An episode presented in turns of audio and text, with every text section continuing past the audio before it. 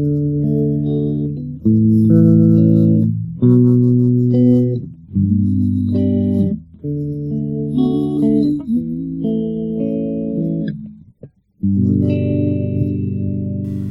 Holy Gospel this day, a reading from the book of St. Mark in the first chapter.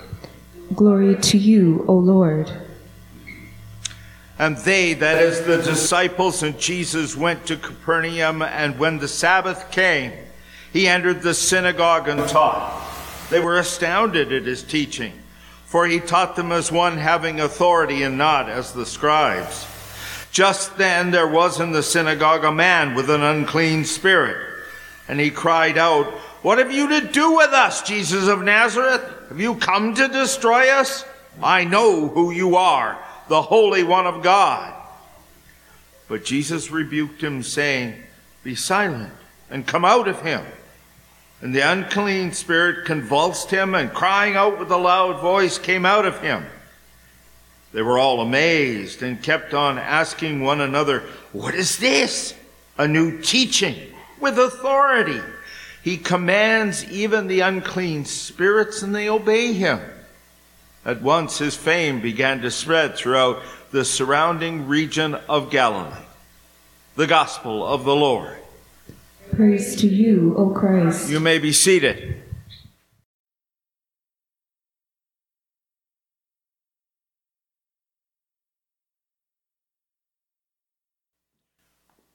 When we read through the Gospel of St. Mark, it's like being on speed dial. We're still in the first chapter, and have you noticed how far we've gotten? Jesus has been baptized, Jesus has been tempted, Jesus has already started his ministry, he's called disciples, and now, exorcism. And we're not done the first chapter yet. Oh, this is moving right along. It certainly is. Now, there are several things happening here all at once in this brief reading. First of all, let's do a little law breaking. Because you already heard where that happened. Right here in the front, it says, that Jesus went into the synagogue and he was teaching. Now, that's not rule breaking. Because if he's one of the authorities, that's all right. However, now the rule breaking gets started when this guy stands up and goes, wait a minute. Now, I happen to be one of those preachers who's been around a day or two. I had this happen. The first time it happened, I'm in a small country church, not in this province. I'm in the middle of the sermon. And all of a sudden, from down in the back, way down in the back by the sound booth, this voice calls out, male voice, calls out and says, Preach it, brother. And I'm looking absolutely shocked and astounded. And one of my parishioners is sitting in the front because she was hard of hearing. She looks up and she says, Oh, it's all right. The Baptists just showed up. And I kind of went, Oh. She said, Be ready. And sure enough, for the whole rest of the sermon, I kept getting interrupted. That's what's going on here. There's an interruption, and this interruption is serious. Now Jesus is rule breaking because now he's healing on the Sabbath. You're not allowed to do that. Exodus 20, Deuteronomy 5, you know the rules. It's not done. Definitely not done. And I need to amend Lego just slightly here. This is a bigger job than just a demon. You'll notice plural. We know who you are. That's we. This is a lot of evil floating around in one spot.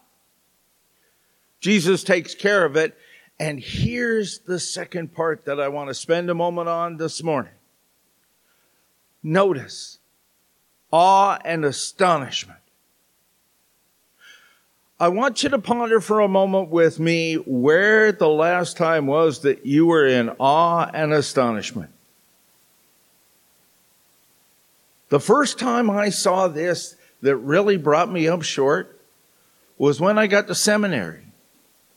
When I got to seminary, we had people there from all over North America. And I watched something absolutely marvelous happening.